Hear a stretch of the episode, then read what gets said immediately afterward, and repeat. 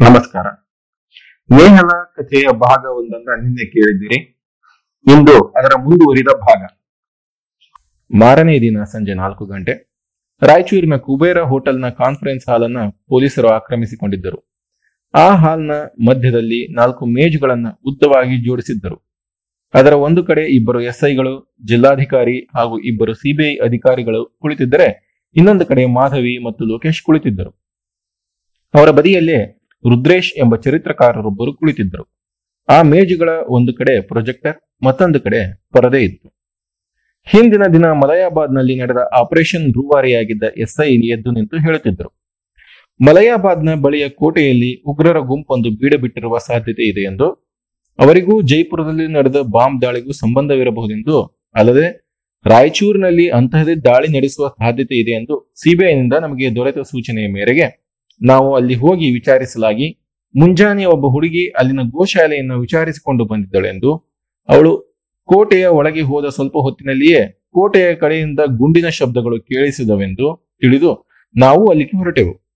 ಆಶ್ಚರ್ಯಕರವಾಗಿ ಅಲ್ಲಿ ತಲುಪುತ್ತಿದ್ದಂತೆ ಒಬ್ಬ ಸನ್ಯಾಸಿ ಓಡಿ ಬಂದು ಅಲ್ಲಿನ ಒಂದು ಗುಡ್ಡದ ಮೇಲೆ ಒಬ್ಬ ಹುಡುಗಿ ಮತ್ತು ಹುಡುಗ ಇರುವುದಾಗಿಯೂ ಅವರು ವೈರ್ಲೆಸ್ನಲ್ಲಿ ಮಾತಾಡಿದ್ದನ್ನು ತಾನು ಕೇಳಿಸಿಕೊಂಡನೆಂದು ಅದರಂತೆ ಅವರು ಉಗ್ರರೆಂದು ತಿಳಿಯಿತೆಂದು ಹೇಳಿದ. ಅಲ್ಲದೆ ಆ ಹುಡುಗಿಯೇ ಮುಂಜಾನೆ ಇನ್ನೊಂದು ಬೆಟ್ಟದ ತುದಿಯಲ್ಲಿದ್ದ ವ್ಯಕ್ತಿಯೊಬ್ಬನನ್ನ ಗುಂಡು ಹೊಡೆದು ಕೊಂದಳೆಂದೂ ತಿಳಿಸಿದ. ಅಲ್ಲದೆ ಅವರಿಬ್ಬರ ಕೈಯಲ್ಲೂ ಪಿಸ್ತೂಲು ಮತ್ತು ಬಾಂಬಿನಂತಹ ಸ್ಫೋಟಕ ವಸ್ತುಗಳು ಇವೆ ಎಂದು ಹೇಳಿದ. ನಮಗೆ ಸಿಕ್ಕ ವಿವರಗಳಿಗೂ ಆತ ಹೇಳಿದ್ದಕ್ಕೂ ತಾಳೆಯಾಗಿದ್ದರಿಂದ ನಾವು ಅಲ್ಲಿದ್ದ ಇಬ್ಬರನ್ನೂ ಸೆರೆ ಹಿಡಿಯಲು ಹೊರಟೆವು.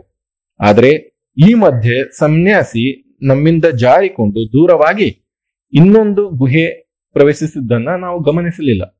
ಕಾರಣ, ನಮ್ಮ ಕಾರ್ಯಾಚರಣೆಯಲ್ಲಿ ನಾವು ತಲ್ಲೀನರಾಗಿದ್ದೆವು.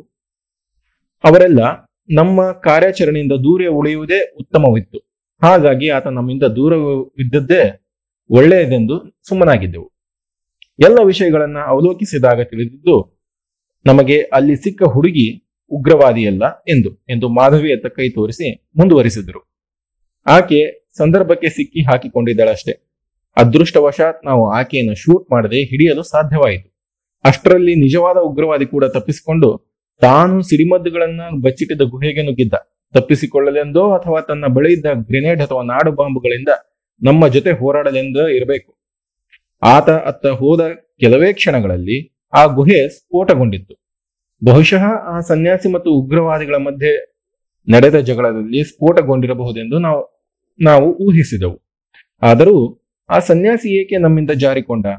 ಮಾಧವಿಯನ್ನೇಕೆ ಉಗ್ರವಾದಿ ಎಂದು ನಮಗೆ ಸುಳ್ಳು ಹೇಳಿದ? ಅವನೇಕೆ ಆ ಕೋಟೆಯಲ್ಲಿದ್ದ ಎಂಬ ಹಲವು ಪ್ರಶ್ನೆಗಳು ಹುಟ್ಟಿಕೊಂಡವು. ಮಾಧವಿಯ ಬಳಿಯಿದ್ದ ಕ್ಯಾಮರಾ ಪಡೆದು ಪರಿಶೀಲಿಸಿದಾಗ ಹಲವಾರು ಕುತೂಹಲಕರ ಸಂಗತಿಗಳು ಹೊರಬಿದ್ದವು ಎಂದು ತೆರೆಯ ಮೇಲೆ ಒಂದು ಸ್ಲೈಡ್ ಮೂಡಿಸಿ ಹೇಳಿದರು. ನಾನು ಈಕೆಯ ಕ್ಯಾಮ್ರಾವನ್ನು ಹತ್ತಿರದಿಂದ ಗಮನಿಸಿದಾಗ ಅದರಲ್ಲಿ ಒರಟಾದ ಮೇಲ್ಮೈಯಲ್ಲಿ ಸಣ್ಣ ಗುಳಿಗಳೊಳಗೆ ಕೆಂಪಗಿನ ಹಸಿರಕ್ತ ಕಂಡಿತು. ಆದರೆ ಮಾಧವಿಯ ಕೈಯಲ್ಲಿ ಯಾವುದೇ ಗಾಯಗಳಿರಲಿಲ್ಲ. ಆ ಕ್ಯಾಮ್ರಾವನ್ನ ಆ ಸನ್ಯಾಸಿ ಉಪಯೋಗಿಸಿದ್ದ ಎಂದು ಮಾಧವಿ ಹೇಳಿದ್ದಳು.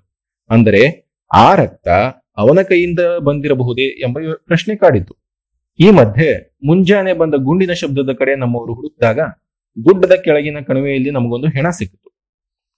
ಎದೆಗೊಂದು, ತಲೆಗೊಂದು ಗುಂಡು ತಗುಲಿದ್ದ ಅವನನ್ನ ಯಾರೋ ಕೆಳಗೆ ಎಸೆದಿದ್ರು. ಕ್ಯಾಮ್ರಾಗೆ ಅಂಟಿದ್ದ ರಕ್ತಕ್ಕೂ ಸತ್ಯ ವ್ಯಕ್ತಿಯ ರಕ್ತಕ್ಕೂ ಹೋಲಿಕೆ ಇತ್ತು. ಅಂದ್ರೆ ಆ ರೈತನನ್ನ ಆ ಸನ್ಯಾಸಿಯೇ ಗುಂಡು ಹೊಡೆದು ಸಾಯಿಸಿ ಕೆಳಗೆ ಎಸೆದಿದ್ದ. ಹಾಗಾಗಿ ಆತನ ಕೈಯಲ್ಲಿ ಸತ್ತ ವ್ಯಕ್ತಿಯ ರಕ್ತವಿತ್ತು. ತಕ್ಷಣವೇ ಮಾಧವಿಯನ್ನ ನೋಡಿ ಆಕೆಯನ್ನ ಆ ಕಡೆಯಿಂದ ದೂರವಾಗಿಸಲು ಆಕೆಯ ಗಮನವನ್ನ ಬೇರೆಡೆಗೆ ಸೆಳೆಯಲು ತಾನೇ ಆಕೆಯ ಫೋಟೋ ತೆಗೆಯುವ ನಾಟಕ ಆಡಿದ್ದ. ಆಗ ಮಾಧವಿಗೆ ಆತ ಹೇಳಿದ್ದೆಲ್ಲ ನೆನಪಾಯಿತು. ಆ ಗೋಶಾಲೆಯವರು ಯಾರೂ ಇಲ್ಲ ಎಂದದ್ದು ತಾನು ಆ ಗುಡ್ಡದ ಕಡೆಗೆ ಹೋಗದಂತೆ ತಡೆದದ್ದು. ಎಸ್ಐ ಮುಂದುವರಿಸಿದ್ರು. ತಾನು ಮಾಡಿದ್ದ ಕೊಲೆಯಿಂದ ತಪ್ಪಿಸಿಕೊಳ್ಳಲು ಮೊದಲು ಮಾಧವಿಗೆ ಉಗ್ರವಾದಿ ಕಡೆ ಕೈ ತೋರಿಸಿದ್ದ.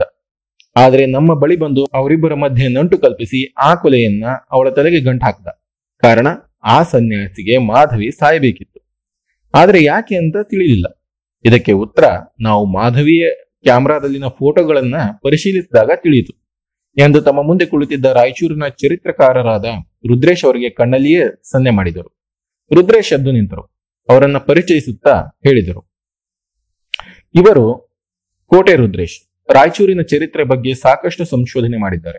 ಇವರಿಂದ ಈ ಎಲ್ಲ ಘಟನೆಗಳ ಹಿಂದಿನ ರಹಸ್ಯವನ್ನು ಭೇದಿಸಲು ಸಾಧ್ಯವಾಯಿತು ಎಂದು ತಾವು ಕುಳಿತರು ರುದ್ರೇಶ್ ಎದ್ದು ನಿಂತು ಕೈಯಲ್ಲಿ ರಿಮೋಟ್ ಹಿಡಿದು ಗುಂಡಿ ಒತ್ತಿದರು.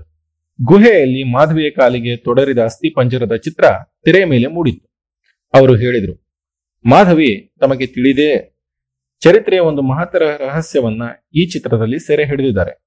ಮಾಧವಿ ನೋಡಿದ ಆ ಅಸ್ಥಿಪಂಜರ ಸುಮಾರು ಆರ್ನೂರು ವರ್ಷಗಳಷ್ಟು ಹಿಂದಿನದು. ಅದು ವಿಜಯನಗರದ ಚರಿತ್ರೆಯಲ್ಲಿನ ಒಂದು ಪ್ರಮುಖ ಘಟನೆಗೆ ಕನ್ನಡಿಯಾಗಿದೆ ಎಂದರು. ಬರೀ ಅಸ್ಥಿಪಂಜರ ನೋಡಿ ಅದು ಆರ್ನೂರು ವರ್ಷಗಳಷ್ಟು ಹಳೆದು ಅಂತ ಹೇಗೆ ಹೇಳ್ತೀರಿ ಕೇಳಿದರು ಅಲ್ಲಿದ್ದ ಜಿಲ್ಲಾಧಿಕಾರಿಗಳು. ಈ ಅಸ್ಥಿಪಂಜರದ ಎದೆಯ ಮೇಲಿರುವ ಪದಕ ನೋಡಿ ಎಂದು ರಿಮೋಟಿನ ಪಾಯಿಂಟರ್ನಿಂದ ಆ ಅಸ್ಥಿಪಂಜರದ ಎದೆಯ ಗೂಡಿನತ್ತ ತೋರಿದರು. ಅಲ್ಲೊಂದು ಬಂಗಾರದ ಸರ ಮತ್ತು ಅದಕ್ಕೆ ಜೋಡಿಸಿದ್ದ ಪದಕ ಇತ್ತು. ಅದರ ಎರಡೂ ಬದಿಯಲ್ಲಿ ವಜ್ರದ ಕಲ್ಲುಗಳಿದ್ದವು. ಮಾಧವಿಗೆ ತಾನು ಫೋಟೋ ತೆಗೆದಾಗ ಫ್ಲಾಶ್ನ ಬೆಳಕಲ್ಲಿ ಏನೋ ಹೊಳೆದದ್ದು ನೆನಪಾಯಿತು. ಇದು ಕ್ರಿಸ್ತ ಶಕ ಸಾವಿರದ ನಾನೂರರ ಸಮಯದಲ್ಲಿ ಈ ಪ್ರದೇಶದಲ್ಲಿ ಹಿಂದೂ ಹೆಂಗಸರು ಉಪಯೋಗಿಸುತ್ತಿದ್ದ ತಾಳಿ. ಅಂದರೆ ಈ ಅಸ್ಥಿ ಪಂಜರ ಆರ್ನೂರು ವರ್ಷಗಳ ಹಿಂದೆ ಮದುವೆಯಾಗಿದ್ದ ಒಬ್ಬ ಹಿಂದೂ ಹೆಂಗಸಿನದ್ದು. ಆಗ ಮಾಧವಿ ಕೈ ಎತ್ತಿದಳು ಆರ್ನೂರು ವರ್ಷಗಳ ಹಳೆಯದಾದ ಆ ಪದಕ ಮತ್ತು ವಜ್ರ ಅಷ್ಟು ಸ್ವಚ್ಛವಾಗಿ ಕಾಣಲು ಹೇಗೆ ಸಾಧ್ಯ? ಅವುಗಳ ಮೇಲೆ ಸಾಕಷ್ಟು ಧೂಳು ಕೂತಿರಬೇಕಲ್ಲ ಎಂದು ಕೇಳಿದಳು. ಹೌದು, ನೀವು ಅಲ್ಲಿ ಹೋಗುವ ಮುನ್ನ ಸುಮಾರು ಒಂದು ವಾರದಿಂದ ಒಬ್ಬ ವ್ಯಕ್ತಿ ಇದೆಲ್ಲವನ್ನ ಸ್ವಚ್ಛ ಮಾಡಿದ್ದ ಕಾರಣ ತಾನು ಇವುಗಳ ಹಿಂದಿನ ರಹಸ್ಯ ಹುಡುಕುತ್ತಿದ್ದ. ಯಾರು? ಆ ಸನ್ಯಾಸಿಯೇ? ಜಿ, ಕೇಳಿದರು ಜಿಲ್ಲಾಧಿಕಾರಿಗಳು. ಅಲ್ಲ, ಸ್ವಲ್ಪ ತಾಳಿ ನಿಮಗೆ ಗೊತ್ತಾಗುತ್ತೆ ಎಂದು ಮುಂದುವರೆಸಿದರು. ಈ ಅಸ್ಥಿ ಪಂಜರ ಒಬ್ಬ ಹೆಂಗಸಿನದಾದರೆ ಆಕೆ ಯಾರಿರಬಹುದು ಎಂಬ ಪ್ರಶ್ನೆಗೂ ಉತ್ತರ ಇಲ್ಲೇ ಅಡಗಿದೆ ಎಂದು ಅಸ್ಥಿ ಪಂಜರದ ಎದೆಗೂಡಿನ ಮೇಲೆ ಮಡಿಚಿ ಇಟ್ಟುಕೊಂಡಿದ್ದ ಕೈಗಳತ್ತ ತೋರಿಸಿದರು. ಈಗ ಈ ಕೈಗಳ ಕ್ಲೋಸ್ ಅಪ್ ನೋಡೋಣ ಎಂದು ಮತ್ತೊಂದು ಚಿತ್ರ ಮೂಡಿಸಿದರು. ಅದು ಆ ಕೈಗಳ ಬ್ಲೋಅಪ್ ಚಿತ್ರ. ಆಕೆಯ ಬೆರ, ಕೈ ಬೆರಳುಗಳಲ್ಲಿನ ಒಂದು ಉಂಗುರದಲ್ಲಿ ಇದ್ದ ಪರ್ಷಿಯನ್ ಪದವೊಂದು ತೆರೆಯ ಮೇಲೆ ತುಂಬಾ ಮಸುಕಾಗಿ ಮೂಡಿತ್ತು. ಅದನ್ನ ಓದುತ್ತಾ ಹೇಳಿದರು. ಇಲ್ಲಿ ಬರೆದಿರುವುದು ಹಸನ್ ಖಾನ್. ಎಂದು. ಇದು ನನಗೆ ಆಶ್ಚರ್ಯಕರವಾಗಿ ಕಂಡಿತು. ಈಕೆ ಹಿಂದೂ ಆಗಿದ್ದರೆ ಅವಳ ಉಂಗುರದ ಮೇಲೆ ಮುಸ್ಲಿಂ ಹೆಸರು ಇರಲು ಹೇಗೆ ಸಾಧ್ಯ? ಈ ಉಂಗುರ ಬಹಳ ಅದ್ಭುತವಾದದ್ದು. ಯಾರೋ ಪ್ರಮುಖ ವ್ಯಕ್ತಿ ಅಥವಾ ರಾಜ ತನ್ನ ಮುದ್ರೆಯನ್ನ ಒತ್ತುವ ಸಲುವಾಗಿ ತಯಾರಿಸಿದ್ದ ಉಬ್ಬು ಅಕ್ಷರಗಳ ಉಂಗುರ ಇದ್ದ ಆಗಿದೆ ಅಂತಹ ಉಂಗುರುಗಳು ಮುಖ್ಯ ವ್ಯಕ್ತಿಗಳ ಹತ್ತಿರದ ಸಂಬಂಧಿಗಳಿಗೆ ಮಾತ್ರ ಲಭ್ಯ. ಅಂದರೆ ಈಕೆ ಕೇವಲ ಬೆಲೆವೆಣ್ಣಲ್ಲ ಬರೀ ರಾಜನರ್ತಿಕೆಯೋ, ಆಸ್ಥಾನವಾಸಿಯೋ ಆಗಿದ್ದರೂ ಅದು ಲಭ್ಯವಿರುತ್ತಿರಲಿಲ್ಲ. ಅವಳು ರಾಣಿಯೇ ಆಗಿರಬೇಕು. ಅಂದ್ರೆ ಒಬ್ಬ ಮುಸ್ಲಿಂ ರಾಜ ಹಿಂದೂ ಹುಡುಗಿಯನ್ನ ಮದುವೆ ಆಗಿರಬೇಕು. ಈ ಬಗ್ಗೆ ಚರಿತ್ರೆಯನ್ನ ಕೆದಕಿದೆ. ವಿಜಯನಗರದ ಚರಿತ್ರೆಯ ಮನಕಲುಕುವ ದುರಂತ ಘಟನೆಯೊಂದು ಈ ಅಸ್ಥಿ ಪಂಜರದ ಸುತ್ತ ಬಿಚ್ಚಿಕೊಂಡಿತು. ಸುಮಾರು ಕ್ರಿಸ್ತಶಕ ಒಂದು ಸಾವಿರದ ನಾಲ್ಕುನೂರ ಆರರಲ್ಲಿ ವಿಜಯನಗರದ ಈ ಭಾಗದಲ್ಲಿ ನಡೆದ ಈ ದುರಂತ ಚರಿತ್ರೆಯು ಚೆನ್ನಾಗಿ ದಾಖಲಾಗಿದೆ. ಪರಿಷ್ಠಾ ಎಂಬ ಚರಿತ್ರಕಾರ ಮತ್ತು ವಿಜಯನಗರದ ಮೇಲೆ ಸಂಶೋಧನಾತ್ಮಕ ಪುಸ್ತಕ ಬರೆದಿರುವ ರಾಬರ್ಟ್ ಸೆವೆಲ್ ಹೀಗೆ ಹಲವಾರು ಚರಿತ್ರಕಾರರು ಈ ಘಟನೆಯ ವಿವರಗಳನ್ನ ಬಿಡಿಸಿದ್ದಾರೆ. ಇದರ ಕೇಂದ್ರ ವ್ಯಕ್ತಿ ಮುದಗಲ್ಲಿನ ಒಂದು ಸುಂದರ ಹುಡುಗಿ, ನೇಹಲ ಅವಳ ಹೆಸರು, ಒಬ್ಬ ರೈತನ ಮಗಳು. ಕೆಲವರ ಪ್ರಕಾರ ಆಕೆಯನ್ನು ಪಾರ್ಥಲ ಎಂದು ಕರೆಯುತ್ತಿದ್ದರು ಮತ್ತು ಆಕೆಯ ಒಬ್ಬ ಆಚಾರ್ಯ ಮಗಳಾಗಿದ್ದಳು. ಆಕೆಯ ಸೌಂದರ್ಯದ ಬಗ್ಗೆ ಪರಿಷ್ಠಾ ಹೀಗೆ ಬರೆಯುತ್ತಾರೆ ಎಂದು ಮುಂದಿದ್ದ ಒಂದು ಪುಸ್ತಕದಿಂದ ಓದಿದರು. There resided in the town of Mudkal a farmer who was blessed with a daughter of such exquisite beauty that the Creator seemed to have united all his powers in making her perfect. ಕಾಶಿಯಾತ್ರೆಯಿಂದ ಹಿಂದಿರುಗುತ್ತಿದ್ದ ಬ್ರಾಹ್ಮಣ ಪಂಡಿತನೊಬ್ಬ ತನ್ನ ಗುರಿ ಸಾಧಿಸಲು ಈಕೆಯ ಜೀವನವನ್ನು ಅಧೋಗತಿಗೆ ನೂಕುತ್ತಾನೆ ಈ ಪಂಡಿತ ರೈತನ ಮನೆಯಲ್ಲಿ ವಿಶ್ರಾಂತಿಗೆಂದು ತಂಗಿದ್ದಾಗ ಅವಳ ಅಪೂರ್ವ ಸೌಂದರ್ಯವನ್ನು ಕಂಡು ಬೆರಗಾಗುತ್ತಾನೆ ತಾನು ಅವಳಿಗೆ ವಿದ್ಯಾಭ್ಯಾಸ ಕಲಿಸಲು ಸಿದ್ಧನಿರುವುದಾಗಿಯೂ ರೈತನಿಗೆ ತಿಳಿಸಿ, ಸುಮಾರು ಒಂದು ವರ್ಷದ ಕಾಲ ಅಲ್ಲಿಯೇ ನೆಲೆಸಿ ನೇಹದಳನ್ನ ಸಂಗೀತದಲ್ಲಿ ಪರಿಣಿತಳನ್ನಾಗಿ ಮಾಡ್ತಾನೆ. ನೃತ್ಯದಲ್ಲಿಯೂ ಅವಳನ್ನ ಪರಿಣಿತಳನ್ನಾಗಿಸಿದ ಎಂಬ ಉಲ್ಲೇಖ ಇದೆಯಾದರೂ ಅದು ಸಂ- ಅಸಂಭವವಿರಬೇಕು. ಏಕೆಂದರೆ ಒಂದೇ ವರ್ಷದಲ್ಲಿ ಎಷ್ಟು ತಾನೇ ಕಲಿಸಲು ಸಾಧ್ಯ? ಅವಳಿಗೆ ವಿದ್ಯೆ ಕಲಿಸಿದ ಮೇಲೆ ತಾನು ಮತ್ತೆ ಹಿಂದಿರುಗುವುದಾಗಿಯೂ ಹೇಳಿ ವಿಜಯನಗರಕ್ಕೆ ಬರುತ್ತಾನೆ. ಆಗ ಹರಿಹರನ ನಂತರ ರಾಜನಾಗಿದ್ದ ದೇವರಾಯ ವಿಜಯನಗರನ್ನ ಆಳ್ತಿದ್ದ. ದೇವರಾಯನನ್ನ ಭೇಟಿಯಾದ ಬ್ರಾಹ್ಮಣ ಪಂಡಿತ ತಾನು ಕಂಡ ಅಪ್ರತಿಮ ಸೌಂದರ್ಯ ರಾಶಿಯ ಬಗ್ಗೆ ಹೊಗಳಿ ಹೇಳುತ್ತಾನೆ. ಆಕೆ ರಾಜನ ಆಸ್ಥಾನವನ್ನ ಅಲಂಕರಿಸಲು ಸಕಲ ರೀತಿಯಲ್ಲೂ ಯೋಗ್ಯಳು ಎಂದು ವರ್ಣಿಸ್ತಾನೆ. ಆಕೆಯ ಸೌಂದರ್ಯದ ಬಗ್ಗೆ ಕೇಳಿದ ರಾಜನ ತಲೆಯಲ್ಲಿ ಆಸೆಯ ಮೊಳಕೆಯೊಡುತ್ತದೆ ಅವನ ಮಾತಿಗೆ ಜೊಲ್ಲು ಸುರಿಸಿದ ದೇವರಾಯ ಅಂತಹ ಬಿಡಗಿಯನ್ನ ತಾನು ಪಡೆಯಬೇಕು ಎಂದು ತೀರ್ಮಾನಿಸುತ್ತಾನೆ. ನೇಹಲಳಿಗೂ ಅವಳ ಕುಟುಂಬಕ್ಕೂ ತಮ್ಮ ಬಯಕೆ ತಿಳಿಸಿ ಒಪ್ಪಿಸುವಂತೆ ಹೇಳಿ ಪಂಡಿತನನ್ನ ಸಾಕಷ್ಟು ವಜ್ರ, ಒಡವೆ, ಮುತ್ತು ರತ್ನಗಳೊಂದಿಗೆ ಕಳಿಸುತ್ತಾನೆ ಯಾವುದೇ ಸುಂದರ ಹೆಣ್ಣನ್ನ ಗತ್ತಿನಿಂದ, ಐಶ್ವರ್ಯದಿಂದ, ಬಲಾತ್ಕಾರದಿಂದ ತಮ್ಮದಾಗಿಸಿಕೊಳ್ಳ ಬಯಸುವ ಸೊಕ್ಕಿನ ದುರಾಸೆಯ ರಾಜರು ಚರಿತ್ರೆಯಲ್ಲಿ ಅದೆಷ್ಟಿಲ್ಲ? ರಾಮ ರಾವಣರ ಕಥೆ ಸತ್ಯವೇ ಎಂದು ಪ್ರಶ್ನಿಸುವುದರಲ್ಲಿ ಅರ್ಥವೇ ಇಲ್ಲ. ಅದು ಎಂದೆಂದಿಗೂ ನಡೆಯುತ್ತಲೇ ಇರುತ್ತದೆ. ಪಾತ್ರಗಳು, ಹೆಸರುಗಳು ಬೇರೆ ಬೇರೆಯಾಗಿರುತ್ತವೆ ಅಷ್ಟೇ. ದೇವರಾಯನಿಂದ ಅಪರಿಮಿತವಾದ ಉಡುಗೊರೆಗಳೊಂದಿಗೆ ಮುದಗಲ್ಲಿಗೆ ಹಿಂದಿರುಗಿದ ಪಂಡಿತ ನೇಹದಳ ತಂದೆ ತಾಯಿಗೆ ವಿಷಯ ತಿಳಿಸುತ್ತಾನೆ. ನಿಮ್ಮ ಮಗಳನ್ನ ದೇವರಾಯ ತನ್ನ ರಾಣಿಯನ್ನಾಗಿ ಸ್ವೀಕರಿಸುವ ಭರವಸೆ ನೀಡಿದ್ದಾರೆ ಎಂದು ತಿಳಿಸುತ್ತಾನೆ. ಅವರ ಸಂತೋಷಕ್ಕೆ ಮೇರೆ ಇಲ್ಲದಂತಾಗುತ್ತದೆ. ತಾವು ವಿಜಯನಗರದ ರಾಜಾಸ್ಥಾನಕ್ಕೆ ಪ್ರವೇಶಿಸುವುದನ್ನ ನೆನೆದು ದೇವರಾಯನೇ ತಮ್ಮ ಅಳಿಯನಾಗುವುದಕ್ಕೆ ಕೋರಿದ್ದಾನೆ ಎಂದು ತಿಳಿದು ಕುಣಿದಾಡುತ್ತಾರೆ. ತಮಗೆ ಅಂತಹ ಮಗಳನ್ನ ಕರುಣಿಸಿದ ದೇವರಿಗೆ ನಮಿಸಿ ಬ್ರಾಹ್ಮಣನನ್ನ ಹೊಗಳುತ್ತಾರೆ. ತಮ್ಮ ಮಗಳನ್ನ ಕರೆದು ತಬ್ಬಿ, ಕಣ್ಣೀರು ಸುರಿಸಿ, ಅಲ್ಲಿದ್ದ ಒಡವೆಗಳನ್ನೆಲ್ಲ ತೋರಿಸಿ, ನೀನು ಅದೃಷ್ಟವಂತೆ ಮಗಳೇ ಎಂದು ಎಲ್ಲವನ್ನೂ ತಿಳಿಸುತ್ತಾರೆ. ನಂತರ ಈ ಸಂಬಂಧಕ್ಕೆ ಒಪ್ಪಿದಲ್ಲಿ ಆಕೆ ಧರಿಸಲೆಂದು ದೇವರಾಯ ಕಳಿಸಿದ್ದ ಆಸ್ಥಾನ ರಾಣಿಯ ಪದಕದ ಸರವನ್ನು ಆಕೆಗೆ ಕೊಟ್ಟು ಅದನ್ನ ತೊಡಲು ಹೇಳ್ತಾರೆ. ಆಶ್ಚರ್ಯವೆಂದ್ರೆ ನೇಹಲ ಅವುಗಳನ್ನು ಧರಿಸಲು ನಿರಾಕರಿಸ್ತಾಳೆ. ತನ್ನ ಕತ್ತಲ್ಲಿ ಅದನ್ನು ಹಾಕಲು ಬಂದ ತಾಯಿಯನ್ನು ತಡೆದು, ತನಗೆ ಈ ಸಂಬಂಧ ಇಷ್ಟ ಇಲ್ಲ ಎನ್ನುತ್ತಾಳೆ. ಏಕೆ? ಕೇಳಿದಳು ಮಾಧವಿ. ಅವಳ ಆತುರವನ್ನು ನೋಡಿ ನಗುತ್ತಾ ರುದ್ರೇಶ್ ಹೇಳಿದರು. ಕಾರಣದ ಬಗ್ಗೆ ವಿವಾದವಿದೆ. ಅವಳು ಇದ್ದದ್ದು ಮುಸ್ಲಿಂ ಆಡಳಿತದ ರಾಜ್ಯದಲ್ಲಿ. ಆದ್ದರಿಂದ ಮುಸ್ಲಿಂ ರಾಜನನ್ನೇ ಮದುವೆ ಆಗಲು ಬಯಸಿದ್ಲು ಎಂದು ಪರಿಷ್ಠ ಬರೆಯುತ್ತಾನೆ. ಆದರೆ ಆತ ಮುಸ್ಲಿಂ ರಾಜರ ಆಸ್ಥಾನದಲ್ಲಿದ್ದ ಚರಿತ್ರಕಾರ. ಸ್ವಾಭಾವಿಕವಾಗಿ ಹಾಗೆ ಮುಸ್ಲಿಂ ರಾಜರ ಪರ ಉತ್ಪ್ರೇಕ್ಷೆಯಿಂದ ವಿಶ್ಲೇಷಣೆ ಮಾಡಿರಲು ಸಾಧ್ಯ. ಇನ್ನೊಂದು ಮೂಲದ ಪ್ರಕಾರ ವಿಜಯನಗರದ ಆಸ್ಥಾನಕ್ಕೆ ರಾಣಿಯಾಗಿ ಹೋದರೆ ಅಲ್ಲಿನ ಕಟ್ಟು ಬಂಧಗಳ ಪ್ರಕಾರ ತಾನು ಬಯಸಿದಾಗ ತನ್ನ ತಂದೆ ತಾಯಿರನ್ನು ನೋಡಲು ಸಾಧ್ಯವಾಗುವುದಿಲ್ಲ ಎಂಬ ದುಗುಡದಿಂದ ಆಕೆ ನಿರಾಕರಿಸಿದಳು ಎನ್ನಲಾಗಿದೆ. ಆದರೆ ನಿಜವಾದ ಕಾರಣ ಬೇರೇನೇ ಇದೆ? ಏನು? ಎಂದಳು ಮಾಧವಿ. ನಿಮಗೇ ತಿಳಿಯುತ್ತೆ. ಒಟ್ನಲ್ಲಿ ಆಕೆ ಒಪ್ಪಲಿಲ್ಲ ಪಂಡಿತ ಬರಿಗೈಲಿ ಹಿಂದಿರುಗಿದ. ಒಂದು ರೀತಿಯಲ್ಲಿ ರಾಜನಿಗಿಂತ ಹೆಚ್ಚಾಗಿ ಅವನೇ ನಿರಾಶೆಗೊಂಡಿದ್ದ. ಕಾರಣ ನೇಹಲಳನ್ನ ಆಸ್ಥಾನದಲ್ಲಿ ನೆಲೆಯಾಗಿಸಿ ತನಗೆ ಅಲ್ಲಿ ಸಿಗುವ ಅವಕಾಶಗಳಿಂದ ಅಧಿಕಾರದಲ್ಲಿ ಬೆಳೆಯಬಹುದು ಎನ್ನುವುದು ಆತನ ಆಸೆ ಆಗಿತ್ತು ಅದಕ್ಕೆ ನೇಹಲಳನ್ನ ಉಪಯೋಗಿಸೋಕೆ ಆತ ಸಂಚು ಹೂಡಿದ್ದ. ಅದಕ್ಕೆಂದೇ ಆಸ್ಥಾನಕ್ಕೆ ಸರಿ ಹೊಂದುವ ರೀತಿಯಲ್ಲಿ ನೇಹಲಳನ್ನ ತಯಾರಿಸಿದ್ದ. ಆದರೆ ಅದೃಷ್ಟ ಕೈಕೊಟ್ಟಿತ್ತು. ವಾಪಸ್ಸಾಗಿ ಈ ನಿರಾಸೆಯ ಸುದ್ದಿಯನ್ನ ತಿಳಿಸುತ್ತಿದ್ದಂತೆ ದೇವರಾಯನ ಕೋಪ ಭುಗಿಲೆದ್ದಿತು. ತನ್ನನ್ನ ಒಬ್ಬ ಎಕ್ಕಶ್ಚಿತ್ ರೈತನ ಮಗಳ ತಿರಸ್ಕರಿಸಿದ್ದು ಆತನಲ್ಲಿ ಬೇಸರ ಮತ್ತು ನಿರಾಸೆಗಿಂತ ಸೋಲನ್ನ ಹುಟ್ಟಾಕಿತ್ತು. ರಾಜ ಸೊಕ್ಕಿನಿಂದ ಅವಳನ್ನು ಪಡೆಯಲೇಬೇಕೆಂಬ ಹಠ ಹೂಡಿದ. ಅದೇ ಹಠದಲ್ಲಿ ಸುಮಾರು ಐದು ಸಾವಿರ ನುರಿತ ಅಶ್ವಸೇನೆಯ ಜೊತೆಗೆ ತನ್ನ ರಾಜ್ಯದ ಗಡಿ ಪ್ರದೇಶಗಳಲ್ಲಿ ಸಂಚಾರ ಕೈಗೊಳ್ಳುವ ನೆಪದಲ್ಲಿ ವಿಜಯನಗರದ ಗಡಿಗೆ ಬಂದು ಬೀಡು ಬಿಟ್ಟ.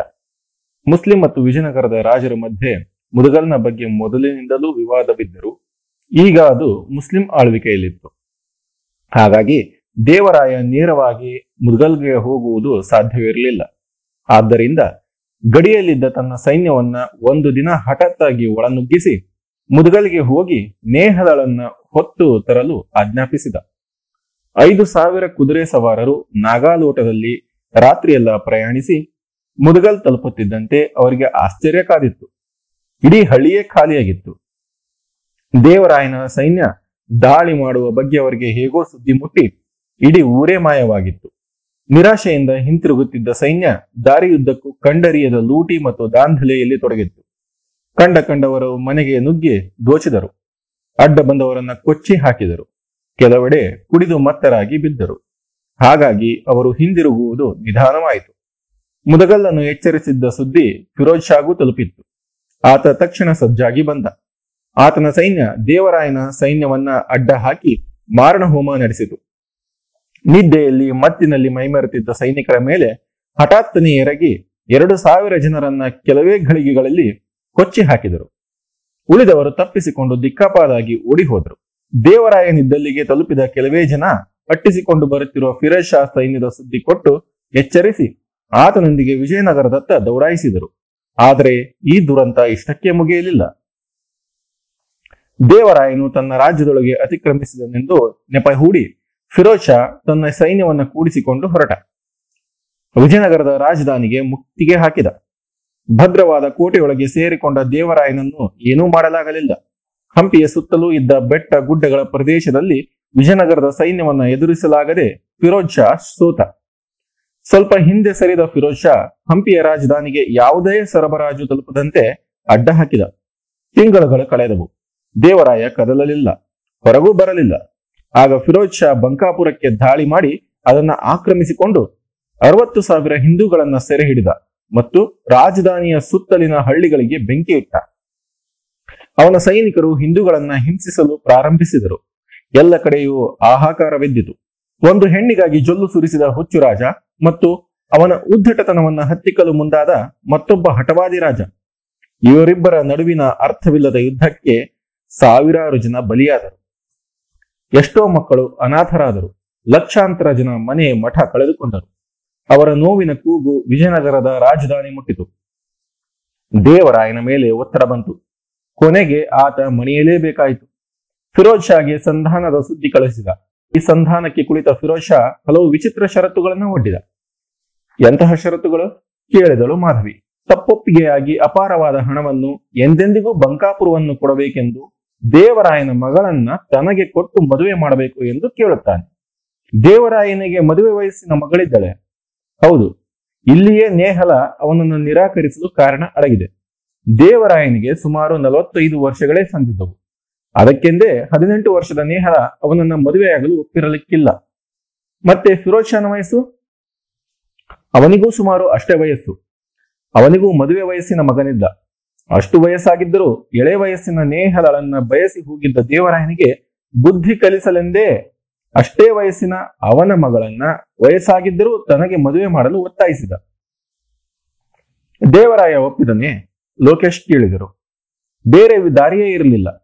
ಅಷ್ಟೇ ಅಲ್ಲ, ಫಿರೋಜ್ ಶಾ ತನ್ನ ಮದುವೆಯನ್ನ ವಿಜೃಂಭಣೆಯಿಂದ ಹಂಪಿಯಲ್ಲೇ ನಡೆಸಿಕೊಡಬೇಕೆಂದು ಒತ್ತಾಯಿಸಿದ. ಅದಕ್ಕೂ ದೇವರಾಯ ಒಪ್ಪಿದ. ನಲವತ್ತು ದಿನಗಳ ಕಾಲ ಇಡೀ ನಗರವನ್ನ ಶೃಂಗರಿಸಿ, ಹಬ್ಬದ ವಾತಾವರಣ ಸೃಷ್ಟಿಸಿ, ನಗರದ ಪ್ರಜೆಗಳ ಸಮ್ಮುಖದಲ್ಲೇ ತಾನೇ ತನ್ನ ಮಗಳನ್ನ ಧಾರೆ ಎರೆದು ಕೊಟ್ಟು, ಜೊತೆಗೆ ಫಿರೋಜ್ ಶಾ ಕೇಳಿದ್ದನ್ನೆಲ್ಲ ಉಡುಗೊರೆಯಾಗಿಯೂ ಕೊಟ್ಟು ಹಂಪಿಯ ಅರಮನೆಯಲ್ಲೇ ಪ್ರಸ್ಥ ಮಾಡಿಸುತ್ತಾನೆ. ಇಷ್ಟೇ ಅಲ್ಲ, ಒಂದು ಉಲ್ಲೇಖದ ಪ್ರಕಾರ ಆತನಿಗೆ ಹತ್ತು ಲಕ್ಷ ಬಂಗಾರದ ಹಣಗಳನ್ನು, ಐದು ಮಣ ಮುತ್ತುಗಳನ್ನು, ಐವತ್ತು ಆನೆಗಳನ್ನು, ಎರಡು ಸಾವಿರ ಜೀತದ ಸೇವಕರನ್ನು ಕೊಡಲಾಗುತ್ತದೆ. ಹಂಪಿಯಂತಹ ದೊಡ್ಡ ರಾಜ್ಯದ ರಾಜನೊಬ್ಬ ಇಂತಹ ಅವಮಾನದ ಸ್ಥಿತಿಗೆ ತನ್ನನ್ನು ತಾನೇ ನೂಕಿಕೊಂಡ ಎಂದು ನಂಬುವುದು ಕಷ್ಟವೇ. ಎಲ್ಲ ಮುಗಿದ ಮೇಲೆ ಫಿರೋಜ್ ಶಾ ತನ್ನ ಯುವ ಪತ್ನಿಯೊಂದಿಗೆ ಹಿಂತಿರುಗುವಾಗ ದೇವರಾಯನು ತನ್ನನ್ನ ಅರಮನೆಯ ಪ್ರವೇಶ ದ್ವಾರದವರೆಗೆ ಮಾತ್ರ ಬೀಳ್ಕೊಟ್ಟ, ಕೋಟೆಯ ಬಾಗಿಲವರೆಗೆ ಬರಲಿಲ್ಲ ಎಂದು ಖ್ಯಾತಿ ತೆಗೆದು ವಿಜಯನಗರದ ಮೇಲೆ ಮತ್ತಷ್ಟು ಹಲ್ಲು ಮಸೆಯುತ್ತಾ ಹಿಂತಿರುಗುತ್ತಾನೆ. ಗುಹೆಯಲ್ಲಿ ಸಿಕ್ಕ ಅಸ್ಥಿ ಪಂಜರ ಈಕೆಯಿದೆ ಅಲ್ಲ, ನೇಹಲಳದ್ದು. ನೇಹಲಳದ್ದು ಹೇಗೆ? ಸ್ವಲ್ಪ ತಾಳಿ. ಈ ಕಥೆ ಇನ್ನೂ ಈಗ ತಾನ ಪ್ರಾರಂಭವಾಗಿದೆ. ಹಿಂತಿರುಗಿದ ಫಿರೋಜ್ ಶಾ ನೇಹಲಳಿಗೆ ಕರೆ ಕಳುಹಿಸಿದ. ತಾಳ್ಮೆ ಇಲ್ಲದೆ ಮಾಧವಿ ಕೇಳಿದಳು. ಆಕೆಯನ್ನು ಮದುವೆ ಆಗಲೆಂದೆ ಇಲ್ಲ. ಬದಲಿಗೆ ಆಕೆಯ ಸೌಂದರ್ಯಕ್ಕೆ ಮರುಳಾದ ಫಿರೋಜ್ ಶಾ ಆಕೆಯನ್ನ ತನ್ನ ಹಿರಿಯ ಮಗ ಹಾಸನ್ ಖಾನ್ಗೆ ಮದುವೆ ಮಾಡಿಸಿದ. ರಾಬರ್ಟ್ ಸಿವೆಲ್ ಈ ಬಗ್ಗೆ ಬರೆದಿರುವುದನ್ನ ನೋಡಿ ಎಂದು ಪುಸ್ತಕದಿಂದ ಓದಿದರು. Firoz returned after this to his capital and sent for the lovely Parthal, that is Nehra, and on her arrival, finding that her beauty surpassed all report, he gave her in marriage to his eldest son, Hasan Khan. When the knot was tied amid great rejoicing and princely magnificence. ಮಗನಿಗೆ ಏಕೆ ಇದಕ್ಕೆ ಹಲವಾರು ಕಾರಣಗಳು ಆಗ ತಾನೇ ಒಬ್ಬಳನ್ನ ಮದುವೆಯಾಗಿ ಬಂದಿದ್ದ ಮತ್ತೊಬ್ಬಳನ್ನ ಮದುವೆ ಆದರೆ ಜನ ಏನಂದಾರು ಜೊತೆಗೆ ತಾನು ಮದುವೆಯಾಗಿದ್ದವಳ ತಂದೆಯೇ ನೇಹಲಳನ್ನು ಬಯಸಿ ಪ್ರೀತಿಸಿ ಮದುವೆಯಾಗಬೇಕೆಂದಿದ್ದ. ಅಂದರೆ ಈಗ ತಾನು ಮದುವೆಯಾಗಿರುವ ಹೆಣ್ಣಿನ ತಂದೆಯ ಪ್ರೇಯಸಿ ಆಕೆ. ಅವಳನ್ನ ಮದುವೆಯಾಗಲು ಇಷ್ಟವಿರಲಿಲ್ಲ. ಅಲ್ಲದೆ ಮತ್ತೊಂದು ಕಾರಣವಿದೆ. ಅವನ ಮಗ ಹಾಸನ್ ಖಾನ್ ಹೆಣ್ಣಿಗ. ನೇಹಲಳಂತಹ ಸುಂದರಿಯ ಸಂಘದಲ್ಲಾದರೂ ಅವನ ಗಂಡಸುತನ ಉಕ್ಕುವುದೇನೋ ಎಂಬ ಆಸೆ ಫಿರೋಜ್ ಶಾಗೆ ಮೈ ಗಾಡ್. ಅಂದರೆ ಅಂತಹ ಅದ್ಭುತ ಸುಂದರಿ ಒಬ್ಬ ಹೆಣ್ಣಿಗನ ಹೆಂಡತಿಯಾದಳೆ ಹೌದು, ದುರದೃಷ್ಟ. ಬಲವಂತವಾಗಿ ಈ ಹೊಸ ವಾತಾವರಣವನ್ನ ಹೊಕ್ಕ ಈ ಇಬ್ಬರೂ ಹಿಂದೂ ಹೆಣ್ಣು ಮಕ್ಕಳ ಗತಿ ಏನಾಯಿತೆಂಬ ಬಗ್ಗೆ ಚರಿತ್ರೆಯಲ್ಲಿ ಯಾವುದೇ ಉಲ್ಲೇಖವಿಲ್ಲವಾದರೂ ನನಗೆ ಸಿಕ್ಕ ಹಲವು ಎಳೆಗಳನ್ನ ಉಪಯೋಗಿಸಿ ಪೂರ್ಣ ಚಿತ್ರವನ್ನು ರಚಿಸಲು ಪ್ರಯತ್ನಿಸಿದ್ದೇನೆ. ಅದರಂತೆ ನೇಹಲಳ ದುರದೃಷ್ಟ ಇಲ್ಲಿಗೆ ಮುಗಿಯಲಿಲ್ಲ. ಮುಸ್ಲಿಮರ ಆಸ್ಥಾನದಲ್ಲಿ ಒದಗಿದ ದುಸ್ಥಿತಿಯನ್ನ ಯಾರಿಗೂ ಹೇಳಲಾಗದೆ ತನ್ನಲ್ಲೇ ಕೊರಗುತ್ತಾ ಬದುಕುತ್ತಿದ್ದಳು. ಕೇವಲ ನಾಲ್ಕೈದು ವರ್ಷಗಳಲ್ಲಿ ಫಿರೋಜ್ ಶಾನನ್ನು ಅವನ ಸಹೋದರ ಅಹಮದ್ ಖಾನ್ ಕೊಂದು ಹಾಕುತ್ತಾನೆ. ಜೊತೆಗೆ ಹಸನ್ ಖಾನ್ ಅನ್ನ ಅರಮನೆಯಲ್ಲಿಯೇ ಸೆರೆಯಲ್ಲಿಡುತ್ತಾನೆ. ಕೆಲವು ದಿನಗಳ ನಂತರ ಅವನ ಕಣ್ಣು ಕುಕ್ಕಿಸಿ ಕುರುಡನನ್ನಾಗಿಸುತ್ತಾನೆ. ಯಾವ ಸೌಂದರ್ಯ ರಾಶಿಗಾಗಿ ರಾಜಾಧಿರಾಜರು ಕಿತ್ತಾಡಿದರೋ ಲಕ್ಷಾಂತರ ಜೀವಗಳು ಬಲಿಯಾದವೋ, ಅಂತಹ ಅದ್ಭುತ ಸೌಂದರ್ಯ ರಾಶಿಯೇ ತನ್ನದಾಗಿದ್ದರು ಅದನ್ನು ನೋಡಿ ಆನಂದಿಸುವ ಅದೃಷ್ಟ ಆತನಿಗಿಲ್ಲವಾಗಿತ್ತು ಕುರುಡನಾದ ಕೃಷನಾದ ಸೆರೆವಾಸಿಯಾಗಿ ಬದುಕಿದ್ದ ಹಸನ್ ಖಾನ್ ಜೊತೆ ನೇಹಲಳ ಜೀವನ ಹೇಗಿದ್ದೀತು ಊಹಿಸಿಕೊಳ್ಳಿ. ಆ ಸ್ಥಿತಿಯಲ್ಲಿ ಅಹಮದ್ ಖಾನನ ಕಣ್ಣು ಕೂಡ ನೇಹಲಳ ಮೇಲೆ ಬೀಳುತ್ತದೆ. ಆಗ ನೇಹಲ ಅದೇ ಅರಮನೆಯಲ್ಲಿ ವಿಧವೆಯಾಗಿ ಬದುಕುತ್ತಿದ್ದ ದೇವರಾಯನ ಮಗಳಾದ ರುದ್ರಮ್ಮನ ಮೊರೆ ಹೋಗುತ್ತಾಳೆ. ಎಲ್ಲವನ್ನ ಮೌನವಾಗಿ ಗಮನಿಸುತ್ತಿದ್ದು, ತನ್ನ ತಂದೆಯಿಂದ ನೇಹಲಳಿಗೆ ಬಂದ ದುಸ್ಥಿತಿಯನ್ನ ಕಂಡು ರುದ್ರಮ್ಮನಲ್ಲಿ ಪಾಪ ಪ್ರಜ್ಞೆ ಮೂಡುತ್ತದೆ. ಸುತ್ತಲೂ ಮುಸ್ಲಿಮರೇ ತುಂಬಿದ್ದ ಅರಮನೆಯಲ್ಲಿ ನೇಹಲಳಿಗೆ ಯಾರೂ ಗತಿಯಿಲ್ಲವಾಗಿ ತಾನೇ ಅವಳ ಸಹಾಯಕ್ಕೆ ಮುಂದಾಗುತ್ತಾಳೆ. ತಾನು ತನ್ನ ಮನೆಯಿಂದ ತಂದಿದ್ದ ಬಂಗಾರ, ಒಡವೆ, ರತ್ನಗಳನ್ನ ಜೊತೆಗೆ ಫಿರೋಜ್ ಶಾನ ಹೆಂಡತಿಯಾಗಿದ್ದ ಅಧಿಕಾರದಿಂದ ಕೂಡಿಸಿದ್ದ ಸಿರಿಯನ್ನ ಮುಡಿಕಟ್ಟಿ ಐದು ಚೀಲಗಳಿಗೆ ತುಂಬುತ್ತಾಳೆ. ಹಾಗೆಯೇ ಆಕೆಯ ಸೂಚನೆಯ ಮೇರೆಗೆ ನೇಹಲ ಕುರುಡು ಗಂಡನನ್ನ ಓಲೈಸಿ ಅವನ ಬಳಿ ಇದ್ದ ಒಂದಷ್ಟು ನಿಧಿಯನ್ನ ಶೇಖರಿಸುತ್ತಾಳೆ. ಹಿತೈಷಿಗಳ ಸಂಪರ್ಕ ಪಡೆದು ಹತ್ತು ನಂಬಿಕಸ್ಥ ಕುದುರೆ ಸವಾರರನ್ನ ನೇಮಿಸಿ ಕೂಡಿಟ್ಟ ನಿಧಿಯನ್ನೆಲ್ಲ ಅವುಗಳ ಬೆನ್ನಿಗೇರಿಸಿ ಅವರಿಬ್ಬರು ಕುದುರೆ ಹತ್ತಿ ಗುಪ್ತವಾಗಿ ಅರಮನೆ ಬಿಟ್ಟು ರಾಜಧಾನಿಯಿಂದ ಹೊರಗೆ ಹೊರಡುತ್ತಾರೆ. ವಿಜಯನಗರಕ್ಕೆ ಬಂದರೆ ಮಾಧವಿ ಕುತೂಹಲದಿಂದ ಕೇಳಿದಳು. ವಿಜಯನಗರಕ್ಕೆ ಏಕೆ ಬಂದಾರು? ಸಾವಿರಾರು ಜನರ ಸಾವು ನೋವಿಗೆ ವಿಜಯನಗರ ತನ್ನ ಅಸ್ತಿತ್ವವನ್ನೇ ಕಳೆದುಕೊಳ್ಳುವ ಸ್ಥಿತಿಗೆ ಹೋಗುವುದಕ್ಕೆ ಕಾರಣಳಾದ ನೇಹಲ ಅಲ್ಲಿಗೆ ಬಂದರೆ ಜನ ಕಲ್ಲು ಹೊಡೆದು ಸಾಯಿಸುವುದಿಲ್ಲವೇ? ಅಲ್ಲದೆ ರುದ್ರಮ್ಮನಿಗೆ ತನ್ನ ತಂದೆಯ ಮೇಲೆಯೇ ಅಸಹ್ಯವಾಗಿತ್ತು. ರಾಜನಂತೆ ಯುದ್ಧ ಮಾಡಿ ಸೋತು ಸತ್ತಿದ್ದರೆ ಅವನ ಮೇಲೆ ಗೌರವವಿರುತ್ತಿತ್ತು. ಬದಲಿಗೆ ಶಿಖಂಡಿಯಂತೆ ಕೋಟೆಯೊಳಗೆ ಸೇರಿಕೊಂಡು ತನ್ನ ಷಂಡತನಕ್ಕೆ ಮಗಳ ಬಾಳನ್ನೇ ಬಲಿಕೊಟ್ಟವನ ಬಗ್ಗೆ ಯಾವ ಗೌರವ ಆದರ ಇದ್ದೀತು? ಅಲ್ಲಿಗೆ ಹೇಗೆ ತಾನೇ ಹೋದಾಳು? ಅಷ್ಟೇ ಅಲ್ಲದೆ ಹಲವಾರು ವರ್ಷ ಮುಸ್ಲಿಮರ ಅರಮನೆಯಲ್ಲಿದ್ದು ಅವರ ಜೊತೆ ಬದುಕಿ ವಾಪಸ್ಸಾದರೆ ಅವರಿಗೆ ಯಾವ ಗೌರವ ಸಿಕ್ಕೀತು? ತನ್ನನ್ನೇ ಅಲ್ಲದೆ ನೇಹಲಳನ್ನು ಆ ಸ್ಥಿತಿಗೆ ನೂಕಿದ ತಂದೆಯ ಮನೆಗೆ ಈಗ ಮತ್ತೆ ನೇಹಲಳೊಂದಿಗೆ ಹೇಗೆ ಹೋದಾಳು? ಮತ್ತೆ ಅವರು ಎಲ್ಲಿ ಹೋದ್ರು? ಲೋಕೇಶ ಕೇಳಿದರು.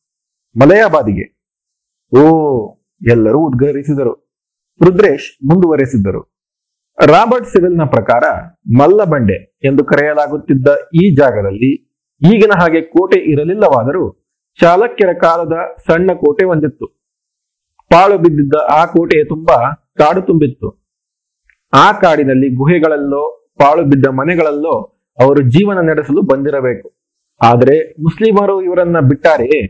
ಅವರು ಓಡಿ ಹೋಗಿದ್ದೇ ಅರಮನೆಯ ಗೌರವಕ್ಕೆ ಧಕ್ಕೆಯಲ್ಲವೇ? ಆದ್ದರಿಂದ ಇವರಿಬ್ಬರನ್ನ ಹುಡುಕಲು ಮುಸ್ಲಿಂ ಸೈನಿಕರು ಹೊರಡುತ್ತಾರೆ.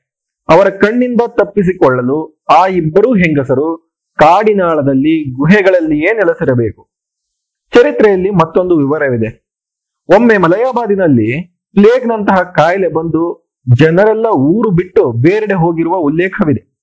ಅಂತಹ ಒಂದು ಸಾಂಕ್ರಾಮಿಕ ಕಾಯಿಲೆಗೆ ಬಲಿಯಾದ ಇಬ್ಬರನ್ನೂ ಆರೈಕೆ ಮಾಡುವವರಿಲ್ಲದೆ ಗುಹೆಯಲ್ಲೇ ಅವರಿಬ್ಬರು ಸತ್ತಿರಬೇಕು. ಹಾಗಿದ್ದಲ್ಲಿ ಅಲ್ಲಿ ರುದ್ರಮನ ಹೆಣವೂ ಇರಬೇಕಲ್ಲ? ಕೇಳಿದರು ಜಿಲ್ಲಾಧಿಕಾರಿ. ಆಗ ಮಾಧವಿ ತಾನು ಎರಡು ಅಸ್ಥಿ ಪಂಜರ ನೋಡಿದ್ದನ್ನ ಹೇಳಿದಳು. ರುದ್ರೇಶ್ ಮುಂದುವರಿಸಿದರು. ಹೌದು, ಮಾಧವಿ ತೆಗೆದ ಚಿತ್ರಗಳಲ್ಲಿಯೂ ಇದಕ್ಕೆ ಪುರಾವೆ ಇದೆ ಎಂದು ಕೆಲವು ಚಿತ್ರಗಳಲ್ಲಿದ್ದ ಮತ್ತೊಂದು ಅಸ್ಥಿ ಪಂಜರದ ಅರ್ಧ ಭಾಗವನ್ನ ತೋರಿಸಿದರು. ಆಗ ಮಾಧವಿ ಕೇಳಿದಳು, ಈಗ ಸನ್ಯಾಸಿಯ ವಿಷಯಕ್ಕೆ ಬರೋಣ.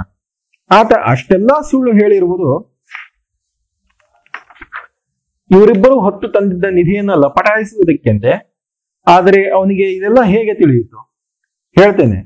ಅದಕ್ಕೂ ಮುನ್ನ ಇಲ್ಲಿ ನೋಡಿ ಎಂದು ಒಂದು ಚಿತ್ರವನ್ನ ತೆರೆಯ ಮೇಲೆ ಮೂಡಿಸಿ, ಅದರ ಹಿನ್ನೆಲೆಯಲ್ಲಿದ್ದ ಗುಹೆಯ ಕತ್ತಲಲ್ಲಿ ಕಪ್ಪಗೆ ಛಾಯೆಯಂತಿದ್ದ ಆಕಾರ ತೋರಿಸಿ ಹೇಳಿದರು. ಮಾಧವಿ ಫೋಟೋ ತೆಗೆಯುತ್ತಿರುವಾಗ ಆ ಸನ್ಯಾಸಿ ಅಲ್ಲಿದ್ದ. ಓ, ಉದ್ಗರಿಸಿದಳು ಮಾಧವಿ. ಈ ಆಕಾರ ಸರಿಯಾಗಿ ಬಟ್ಟೆ ತೊಟ್ಟಂತಿಲ್ಲ. ಪೊಲೀಸರು ನೋಡಿದ ಸನ್ಯಾಸಿಯೂ ಹಾಗೇ ಇದ್ದ. ಅಷ್ಟೇ ಅಲ್ಲ, ಮಾಧವಿ ತೆಗೆದ ಅದೇ ಜಾಗದ ಮತ್ತೊಂದು ಚಿತ್ರದಲ್ಲಿ ಅವನು ಇಲ್ಲ. ಅಂದರೆ, ಆ ಆಕಾರ ಚಲಿಸಿದೆಯಾದ್ದರಿಂದ ಆ ಆಕಾರಕ್ಕೆ ಜೀವವಿತ್ತು.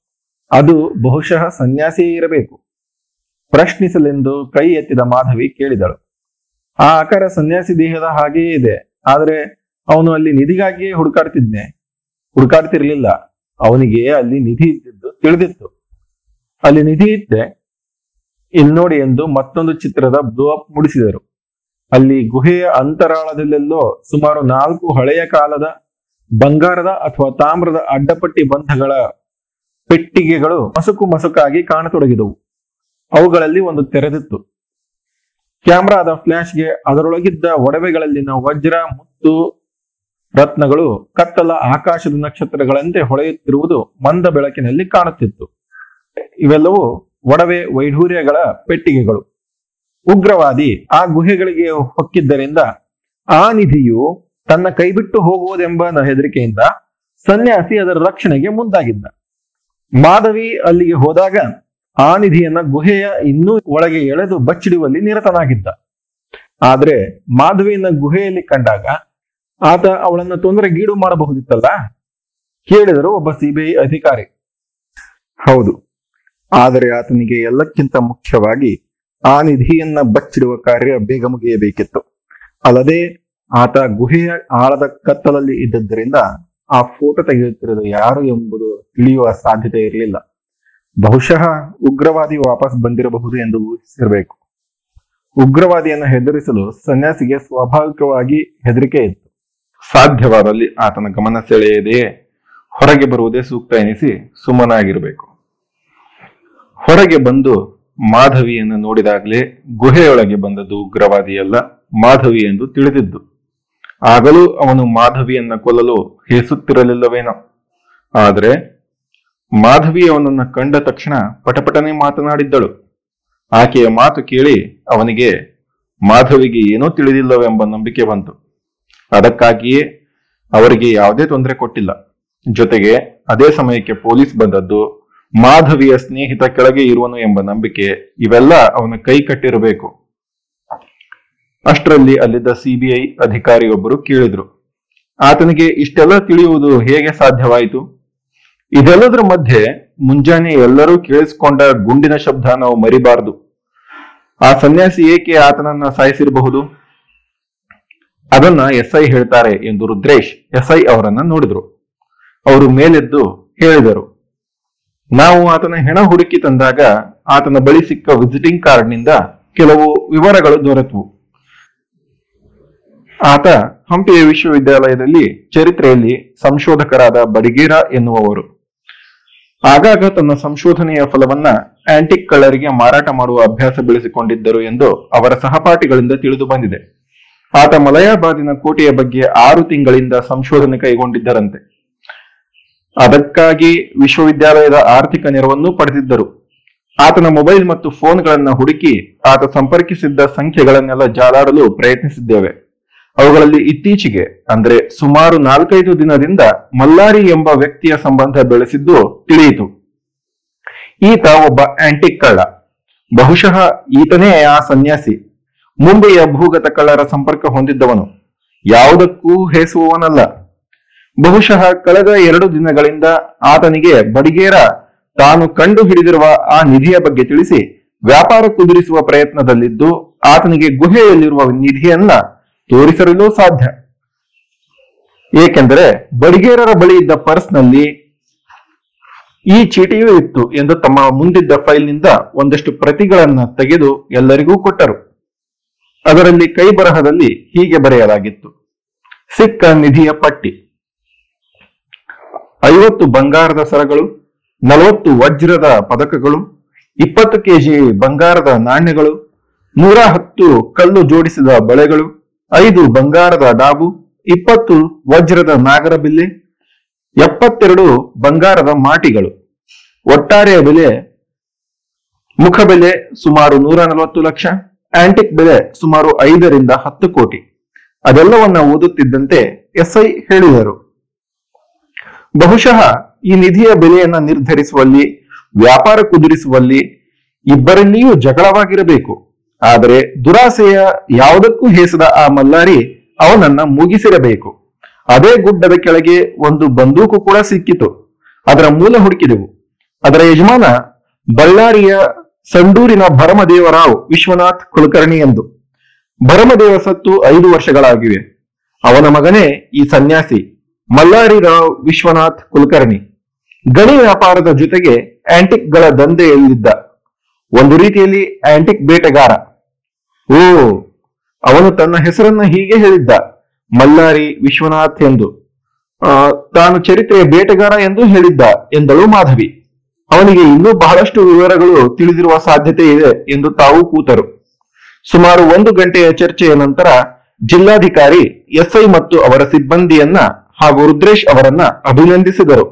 ಸಿಬಿಐ ಅಧಿಕಾರಿಗಳು ಕೂಡ ಈ ಕೇಸನ್ನ ಅಷ್ಟು ಬೇಗ ಭೇದಿಸಿದ್ದಕ್ಕೆ ಅವರಿಗೆ ಮೆಚ್ಚುಗೆ ಸೂಚಿಸಿದರು. ಎಸ್ಐ ತಮ್ಮ ಕುರ್ಚಿಯ ಮುಂದಿದ್ದ ಕ್ಯಾಮೆರಾ ತೆಗೆದು ಮಾಧವಿಗೆ ಕೊಡುತ್ತಾ, ಮಾಧವಿ, ನಿಮ್ಮಿಂದ ಈ ಘಟನೆಯನ್ನ ಸಂಪೂರ್ಣವಾಗಿ ಭೇದಿಸಲು ಸಾಧ್ಯವಾಯಿತು. ನಿಮಗೆ ವಂದನೆಗಳು ಮತ್ತು ಅಭಿನಂದನೆಗಳು ಎಂದರು. ನಂತರ ಎಸ್ಐ ಎಲ್ಲರನ್ನ ಬೀಳ್ಕೊಟ್ಟರು ರುದ್ರೇಶ್ ಹೊರಬರುತ್ತಿದ್ದಂತೆ ಮಾಧವಿ ಆತನೊಂದಿಗೆ ಸೇರಿ ಮಾತಿಗೆ ತೊಡಗಿದಳು. ನೇಹಲ ಅಂದರೆ ಏನು? ಮಾಧವಿ ಕೇಳಿದಳು. ಅದು ಸಾಮಾನ್ಯವಾಗಿ ಮುಸ್ಲಿಂ ಹೆಸರು. ಪಶ್ಚಿಮ ಏಷ್ಯಾ ಭಾಷೆಗಳಲ್ಲಿ ಅದರ ಅರ್ಥ ಸುಂದರಿ ಎಂದು. ಬಹುಶಃ ಪಾರ್ತೆಲ ಆಕೆಯ ಮೂಲ ಹೆಸರು. ಬ್ರಿಗ್ಸ್ ಎನ್ನುವ ಚರಿತ್ರಕಾರರು ಹಾಗೆಯೇ ಹೇಳುತ್ತಾರೆ. ಆದರೆ ಹಸನ್ ಖಾನ್ಗೆ ಮದುವೆಯಾದ ಮೇಲೆ ಆಕೆಯ ಹೆಸರನ್ನ ನೇಹಲ ಎಂದು ಬದಲಾಯಿಸಿರಬೇಕು. ಎಲ್ಲವನ್ನು ಅಷ್ಟೊಂದು ರಹಸ್ಯವಾಗಿ ಇಟ್ಟಿದ್ದ ಆ ಸನ್ಯಾಸಿ ನನ್ನೊಡನೇಕೆ ತನ್ನ ಎಲ್ಲ ವಿಚಾರಗಳನ್ನ ಹೇಳಿದ? ಏನು ಹೇಳಿದ? ತನ್ನ ಬೇಟೆ ಮುಗಿಯಿತು ಎಂದ. ತಾನು ಚರಿತ್ರೆಯನ್ನ ಮರುಸೃಷ್ಟಿ ಮಾಡುತ್ತಿದ್ದೇನೆ ಎಂದ. ಹೀಗೆ ಹಲವಾರು ವಿವರಗಳು. ಆತ ಇತ್ತೀಚೆಗೆ ಎರಡು ಮೂರು ದಿನಗಳ ಹಿಂದೆ ತಾನೇ ನಿಧಿಯನ್ನ ಕಣ್ಣಾರೆ ಕಂಡಿದ್ದ. ಅದನ್ನೆಲ್ಲ ಪಡೆಯುವ ಪ್ರಯತ್ನದಲ್ಲಿದ್ದ. ಒಂದೇ ಒಂದು ಅಡಚಣೆ ಎಂದರೆ ಬಡಿಗೇರ. ಆತನನ್ನ ಕೊಂದ ಮೇಲೆ ಆ ನಿಧಿಗೆಲ್ಲ ಇನ್ನು ತಾನೇ ಒಡೆ ಎಂಬ ಹುಚ್ಚು ಹೆಚ್ಚಾಗಿತ್ತು. ಎಕ್ಸೈಟ್ ಆಗಿದ್ದ ಅನ್ಸುತ್ತೆ. ಅಲ್ಲದೆ ನೀವು ಇದ್ಯಾವುದನ್ನ ತಿಳಿಯದ ವೈದ್ಯೆ, ನಿಮಗೆ ಇದ್ಯಾವುದರ ವಾಸನೆಯೂ ಹತ್ತದು ಎಂಬ ನಂಬಿಕೆ.